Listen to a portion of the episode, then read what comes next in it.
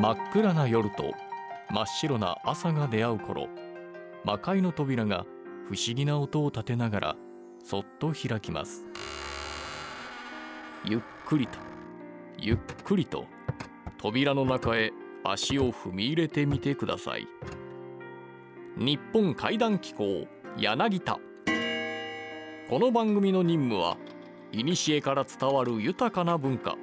民族学を創始した柳田国夫イズムを継承するべく全国各地に埋もれている怪談奇談地元だけに脈々と伝承されている言い伝えなど我々の理解を超えた非科学的現象を音声データとして100年後の未来へ残すこと。本日の夜勤担当者は民族と怪異の関わりを求め続けて半世紀怪談界の音体堤邦彦さん。日本妖怪伝承。ここでは知ってそうで深くは知らない妖怪伝承の基本の木をレクチャーしていきます。本日のテーマは明治37年に刊行された小泉八雲の怪談に書集されたことで広く知られるようになった雪女。ある村に山の仕事に従事する2人の男が住んでいた。模索はすでに置いていたが美濃吉はまだ若く見習いだった。ある冬の日のこと。吹雪の中帰れなくなった2人は山小屋で寒さをしのぎながら朝が来るのを待つことにした。その夜顔に吹きつける雪に美濃吉が目を覚ますと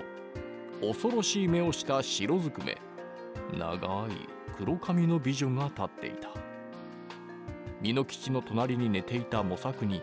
女が白い息を吹きかけると模索は凍って死んでしまった。女は美濃吉にも息を吹きかけようと美濃吉に覆いかぶさるが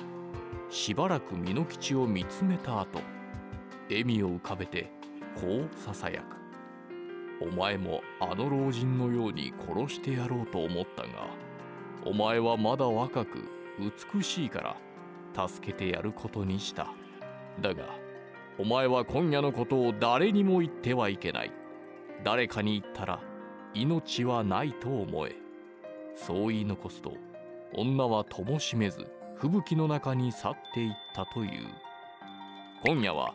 美しき魔性の女たちに翻弄される男の悲しいさがをじっくりお聞きください。この雪女ですけれども、えー、小泉白夢の怪談という本に入ってるんですね。であのこの本はですね明治37年に、えー、書かれるんですけども実はですねこれちょっと日露戦争の頃なんですね。であの日露戦争の頃に日本ほとんど知られてなかったのがあのアメリカでですねこの国は一体どういう国なんだということであの小泉八雲はですねそのフォートン・ミフリンというあの会社から頼まれてあのこの本を書くんですけどその実は副題がついていてあの日本の不思議なナティに対する研究っていう言葉が副題になってるんですね。スタディーズって書いてあって研究だっていうつもりで書いてるんですね。だから日本人が何を考えてるかってことを探りたいからそういうことをあの書きましたっていうことを、まあ、序文の方でもちょっと触れてますけどもだからある意味ではあの会談をしましたっていうよりも日本研究みたいなね側面があるんですね。でそう考えてみるとね雪女の雪っていうのは実はあの雪月花っていう言葉ありますけども日本のその伝統的な文化のねあのあるんですけれどもよく考えたらお祭りとか縁起のいいものを考えてみるとあんまり雪が古典には出てこなかったりするんですね。9月9日はあの徴用の節句といって日本のあの5節句5つの節句のうちの1つなんですね。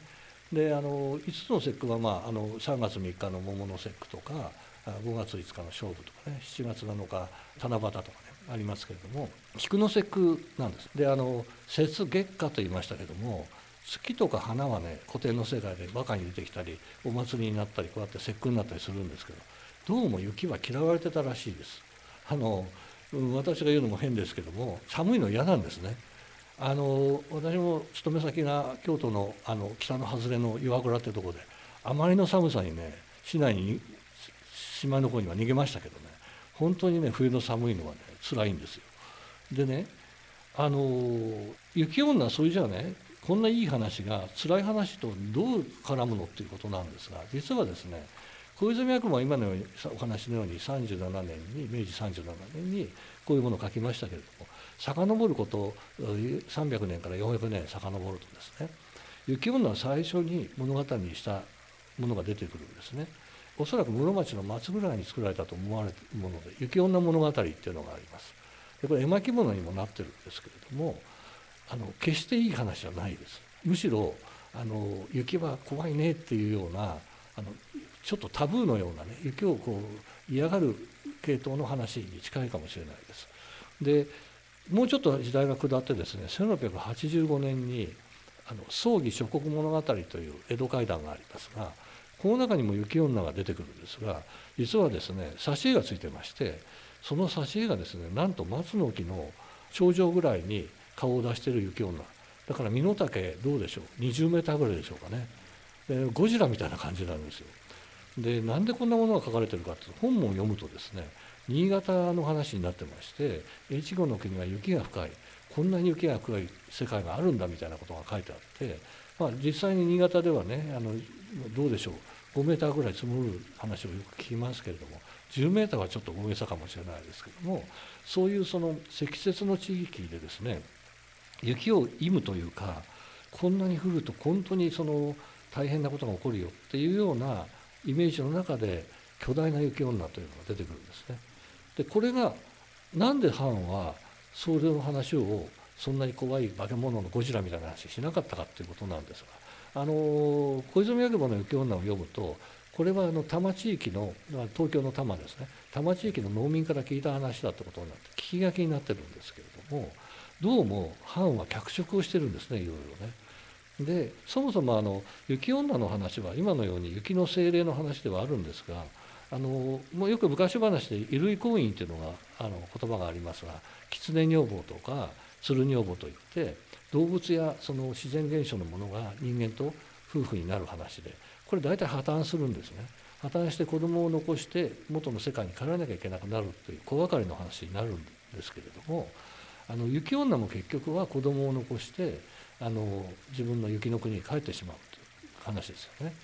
であのこの雪女はですねあの八雲のお話を映画にした小林正樹さんのあの怪談という映画の中で映像化されてますけども別れのシーンがむちゃくちゃ悲しく描かれていて美濃吉がですね雪女である自分の妻に行かないでくれよと言って泣き叫ぶようなシーンまであってですね本当別れのシーンになってるんですね。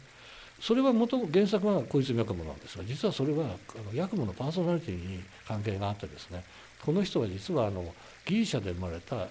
イギリス系のギリシャ人なんですね。であのお父さんはイギリスの軍人でギリシャに駐留している時にお母さんと出会うんですね。で本名ラフカディオ・ハーンと言いますね。であのところがこの軍人のお父さんが藩を置いてあの国に帰ってしまう。でその自分の親はいなくなるっていうですね親との別れっていうのがももう強烈に彼のあの記憶の中に残っていてでそういうですねあの親と子の別れるシーンなんていうのにものすごく反応するんですね。だからそれはハーンがあの嘘を書いてるっていうよりも自分の心の中にあるイメージとしての雪女の優しさみたいなことをどうしてもこういうところに書いてしまうんですね。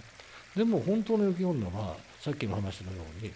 言われる存在でこれは雪が降ってほしくないっていうような感覚がどこかにあるんだろうと思うんですね。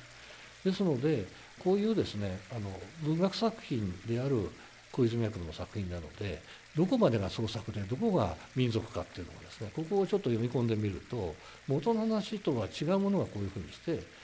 物語になってるんですね。ただしいい話としては八雲の話の方が私たち現代の人にもよくわかるしまたその最近雪もだんだんどうなるのかねこの天候ですからねこの悪天候も続いて気象がおかしくなってるだけで雪のない世界なんてのが来てしまうともうこれから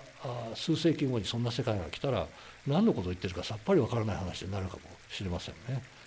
ということで、えー、今日は雪女の話をさせていただきましたありがとうございます。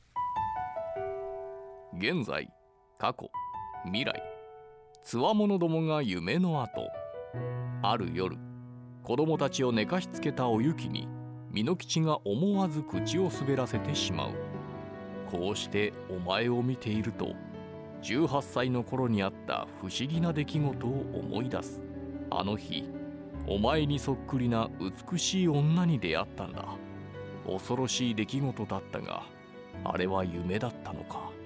それともあの女は雪女だったのか。美濃吉がそう言った瞬間お雪は突然立ち上がり声高に叫んだ。お前が見た雪女はこの私だ。あの時のことを誰かに言ったら殺すと私はお前と約束したはずだ。だがここで寝ている子供たちのことを思えばお前を殺すことができようか。この上はせめて子供たちを立派に育てておくれ。この先お前が子供たちを悲しませるようなことがあればその時こそ私はお前を殺しに来るからそう言い終えるとお雪の体はみるみる溶けて白い霧になり煙となり消えてしまったという。それ以降お雪の姿を見た者は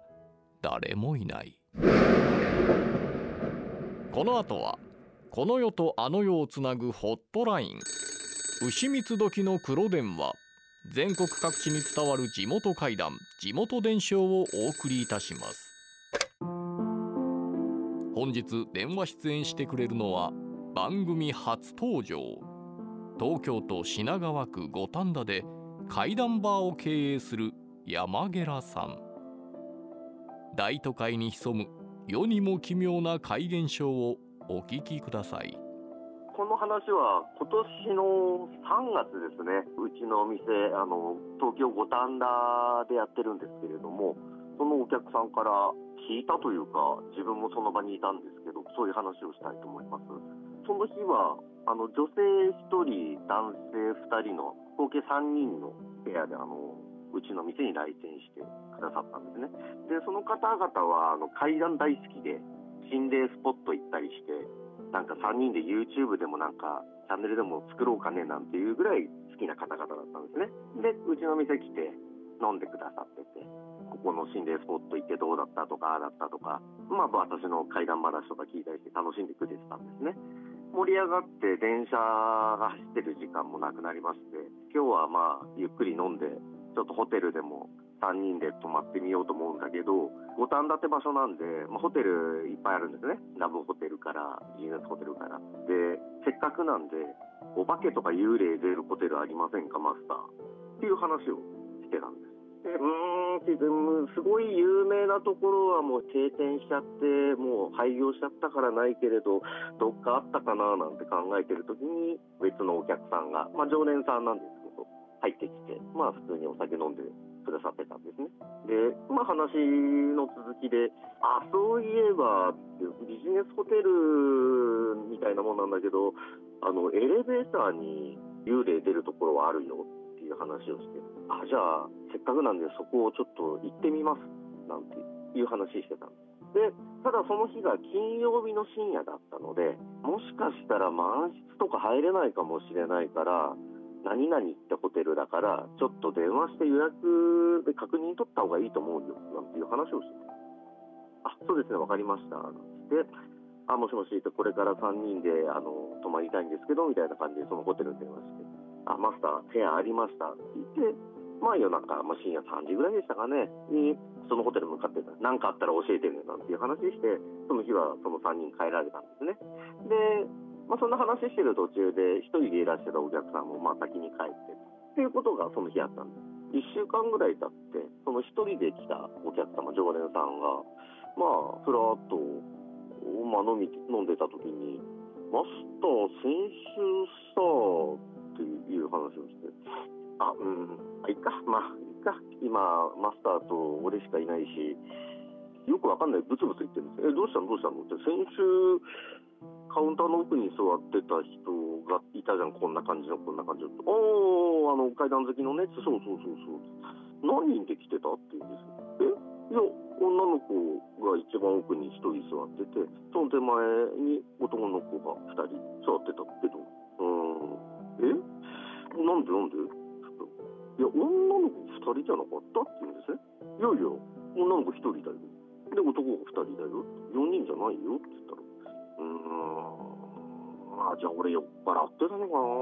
なんて言います。で、どうしたの？どうしたの？って。そのお客さんは、幽霊見える人でもなく、別に階段に特に興味のある人でも何でもないですね。ただ近所でタバコが吸えるからっていうので、うちの店に来てくれてるお客さんなんで、でどうしたの？急になんて言ったら、いや、俺来た時にさ、まあ、中入って、まあ、別にお客さんのことじろじろ見るタイプじゃないんだけどさ、奥から女、女、男、男って座ってたんだよね。で、一番奥の子が、まあ、小柄で、まあ、セミロングぐらいの黒髪での、結構細かく描写を覚えてる。でも、後ろ姿だからさ、まあ、そんなじろじろ見なかったんだ。まあさ、マスターとさ、お客さんで会話してる時もさ、女の子が喋ってる時も、うんうん、そうそうそうそうって言って、別の女の人の声が相づち打ってたんだよね。あの時、カウンターにしかお客さんいなかったから、うん、まあやっぱ4人なんだなんて思ってお酒飲んでたんだけどさ、ほら、ホテルの予約の電話してたじゃん。うん、してた。あの時にさ、3人で予約してて、え？ってなったんだよね。で、なんか、ちょっと違和感あったし、なんか確認するのもなんか怖くなっちゃってさ、それで僕先に帰ったんだよって言うんですよ。え、そんなことあったの？なんだよ、もうその場で俺に聞いてくれよって、俺全然知らなかったよって言ってたんですけど、いやさ、って俺一人暮らしじゃんって。マスターに行ってさ、おお、幽霊いるよとか急に言われたらさ、怖くてさ、家帰れないから聞けなかったんだよね。なんて話を聞かせてもらったんですね。もうその3人組の人にも、まあ、確認となんか心当たりあるとかって、女の幽霊隣に座ってたらしいよなんて言ってたんですけど、いや、全然何も心当たりないですって。心霊スポットも行ってますけど、女の人の幽霊出るところは最近行ってないですし、なんて話してたんで、まあ、うちら全然気づかなかったで。そんな話があったよなんて言ってあの毎月うちの店で海外イベントやってるんですけど一番奥のこのカウンターに女の人の幽霊座ってたらしいなんて話をしたら心霊好きの方々も「あ私そこ座ってみる」なんて言ってそのイベント中座ってたりして、まあ、イベント2時間3時間で終わってまあありがとうございましたなんてそのお客さんは一番奥に座ってたお客様も帰ったんですけどもマスター本当に女の子の幽霊いるかもしれないって言うんです。え、どうしたの？急に。そんなことあんま言う子じゃなかったんで。だから、いや、座ったじゃんって座ってからイベント終わって、うちの店を一歩外出るまでずっと腕が痛くて、店出た途端腕の痛み消えちゃったんだよ。本当にいるかも。なんて話するんです。で、実はさ、僕もまあ、見えないから何にも感じなかったので半信半疑だったんだけど深夜に泥酔したお客さん1人でいると帰るってなるんですけどその時に「あれ？一番奥に座ってた女の子いつ帰ったの?」なんていうふうに言われるのがさ3回連続で続いててさやっぱいるのかもしれないねなんていうことがあって。で1ヶ月後も同じ子が海岸イベントで一番奥の席座る。やっぱりちょっと具合が悪くなるっていうので、あ本当にいるかもしれないって言って、その後に、このままだとなんかちょっとお店に支障をきたすかもしれないなと思って、あれこれ掃除したり、きれいにしたりして、お願いしたら、多分今現在はいなくなってると思うというお話です。ここで番組初のトークイベントのお知らせです開催日程は10月13日の金曜日。場所は大阪南にあります。トークライブハウスロフトプラスワンウエスト。出演者は今最も注目されている怪談師の一人宇津呂鹿太郎さん。平方怪談サークル主催の三輪千佐さん。そして当番組の放送作家であり稲川淳二の怪談グランプリを初回から担当していた柳田浩二が登壇。これまで番組では一切語ることができなかったとっておきの話を思う存分楽しんでいただく予定です。なお今回のトークイベントはラジオオンエアなし YouTube 配信なしイベント会場からの有料配信も一切なし。当日会場へ来てくださった怪談奇譚理解不能の不思議な話が大好きな番組リスナーさんのみが楽しむ門外不出のマル秘イベント。イベントの詳細は少しずつ発表していきます。以上日本怪談機構柳田初の公開トークイベントのお知らせでした。日本怪談機構柳田もいよいよ終盤。ここからは兵庫県尼崎市在住の怪談作家宇津呂鹿太郎さん。平方怪談サークルを主催する三輪千佐さんに加え当番組の放送作家柳田浩二の3人が全国各地から寄せられたお便りを時間の許す限りご紹介してまいります。大阪市匿名希望40代の方からメールいただきました。はい。これちょっと僕も読んでてそっとしたメールなんで。おお読みますね、はい。はい。先日かっこ2023年という方今年のことよね。はい。はい。先日2023年の話です。NHK の某番組を何気に見ていたら1年に一度開催されるという人形供養をするというニュース映像を目にしました。はい。その番組でなぜ人形を手放すのかをインタビューしていた時のことですどうやらその老夫婦の子供が小さい頃購入し毎日毎日抱きかかえながら遊んでいた大切なお人形だったようなのですがその娘もまあ外に嫁いでしまい用なしになったのでという会話とかぶりながら「お母さんお母さんお母さん」と赤ん坊の声が聞こえたような気がしたのですがこれって怪談好きの皆さんの中では有名なお話なのでしょうか？ぜひ時間の許す限り教えてください。えー。え？NHK のニュースですか？これね多分ならは多分ならですよ、はい。これねニュース映像でもあったかもしれないんですけどはい。これおそらくあの72時間ってやつですよ。あれ僕見たんですけどはい。あ山口県でしたっけ？なんかねどうです。72時間で今年やってたんですよありました。確かに。はい。やってました。で人形供養のお寺ってたくさん実は全国であるんですけれども、はい僕が見た NHK のやつは72時間でした、まあ、この方は、うん。あのニュース映像なのかもしれないですけど、はいあれねだから供養した後、うん。希望者にあげるっていう言ってました。ねあれ。そのあの番組ではね。ですよね。はい、うん。はでも希望あの絵を見ながら僕不思議だったんですが、は希望者に回すって言っても希望者いらない人形もあるわけですよね。い、ははい。わ、かります？綺麗なあの五月人形とかははい。殺到するんですって、まあ、くださいって言っていは捨て捨てるんだったらいただきますっていう希望者もおられるっていう。お焚き上げをするんではなくて。お焚き上げの前にはい。希望者取るんですって、いほんでやっぱり欲しい人もいるじゃないですか、はい、そうそうですね。欲しい人は並ぶらしいんですよ、で僕もそれ見ながら僕とおおそらく宇郎さん72時間見たと思うんですけども、うんあこれ希望ない人形もあるんだろうなと、あそらあるでうんしょうね。と思って見てましたけどね。まあ、この方はなんかお母さんお母さんお母さんって、まあ、赤ちゃんやから、まあ赤ちゃんとして育ててたんでしょうね。あーそういうことか。子供が、はい。お母さんですよみたいなことを育てたんじゃないかなっていうことなんですけど抱き人形ね、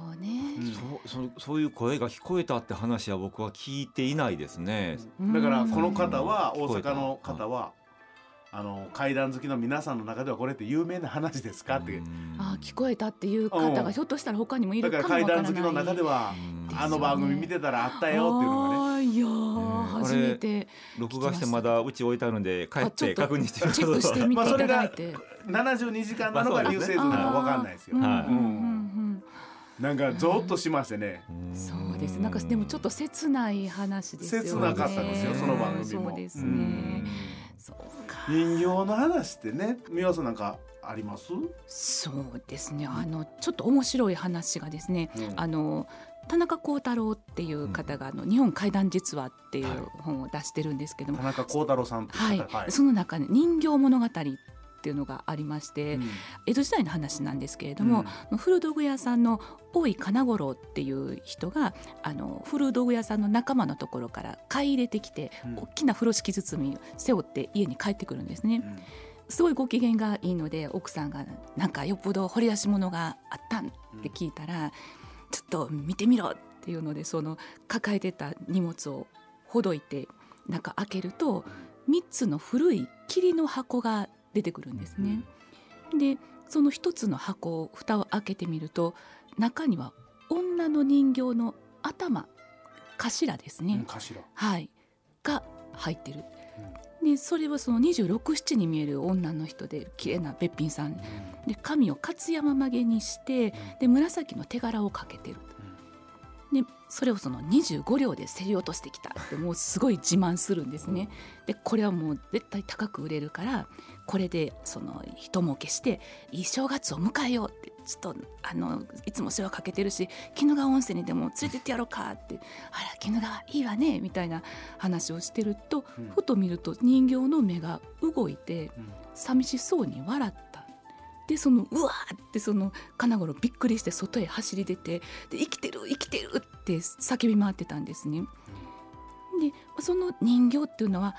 頭と胴と手足の3つに分けて箱にはい。収まってる。はい。で、まあ、それを全部合わせるとうん。5尺23寸の背丈になる、まあ、今でいうと160センチぐらいの、あまあね。要は等身大ですね。うん。等身大の生き人形がその3つのパーツに分けられて箱に収まってると。えまあ、それ以来その金五郎はちょっとおかしくなってえもう昼も夜も暴れ回るようになってしまった。でも奥さんはもうこれは人形のせいだろうと思って、うんなんとかその人形を手放したいって考えるんですね。で処分しようとするんですがその道具屋仲間たちの間ではもうその人形のせいで金五郎がおかしなったっていう噂がもう広まってて誰も引き取り手がない、買い取ってくれないんですね。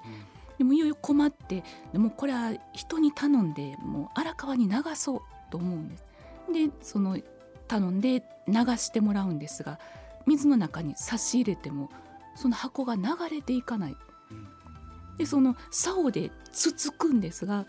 もう怒りを下ろしたようにその周りだけくるーっと回るんですがまた元の位置に戻ってくる。でどうしても流れないのでもう諦めてその箱を引き上げてで今度はあの町屋の地蔵院ってお寺さんに持ってって封じてもらうことにするんですね。でその地蔵院に持って行ったところその住職はその実際に人形を調べてみるんです。そしたら箱に古風な筆跡で「古式部」って書いてあったの。あの小さいに紫式部の式部で「古式部」っていうふうに書かれてた。でこれ一体何やろうっていうことで人に頼んで調べてもらったところその同じ町屋に林田幸次郎っていうおじいさんがいるんですがその老人がその道具屋に人形を持ち込んだってことが分かったんですね。でその住職その林田幸次郎という老人のとこに訪ねて行ってでその人形の来歴を聞いてみたんです。するとその文化年間って言いますからまあ1804年から1818年とかそれがもう19世紀の本当に頭の方でその吉原の橋本楼というところに古式部太夫という大変綺麗な女性がいてはってで3人の武士がもうぞっこん夢中になって、でもう仕事もそっちのけもうお城にも上がらずもう毎日のように通い詰めてその自分のものにしようとしてた。でも古式部にしたらその、まあ、ちょっと困ったなと。その好意を持ってくれるのはありがたいけど自分のために3人がその将来を持ち崩すとか身を持ち崩すというかもう仕事も行かないってなってしまうとこれはちょっと困ったねと思ってで考えに考えた挙句に自分の生き姿の人形を3体作らせてでそれをそれぞれに送ることにした。その依頼を受けた人形師が古式部のもとへ通って人形を作ってたんですけれどもその作り始めてやしてからその病気でもないのに古式部がどんどんやつれていくでもいよいよ完成という日になって息を引き取ったんですね。でその人形は約束通りに3人の武士に送られてその一つが林田老人の知人の熊本の武士のところへ行った。で後に老人がそれを譲り受けたっていうことなんですけどもその林田老人がその武士が人形の神を言ってやってるところを時々見たっ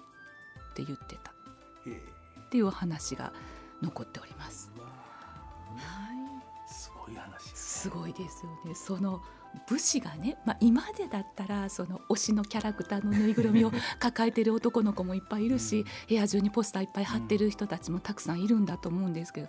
この当時の武士が女の生き人形の神を言ってやってるっていう図を想像すると怖いって思ってまあ切ないんだけどち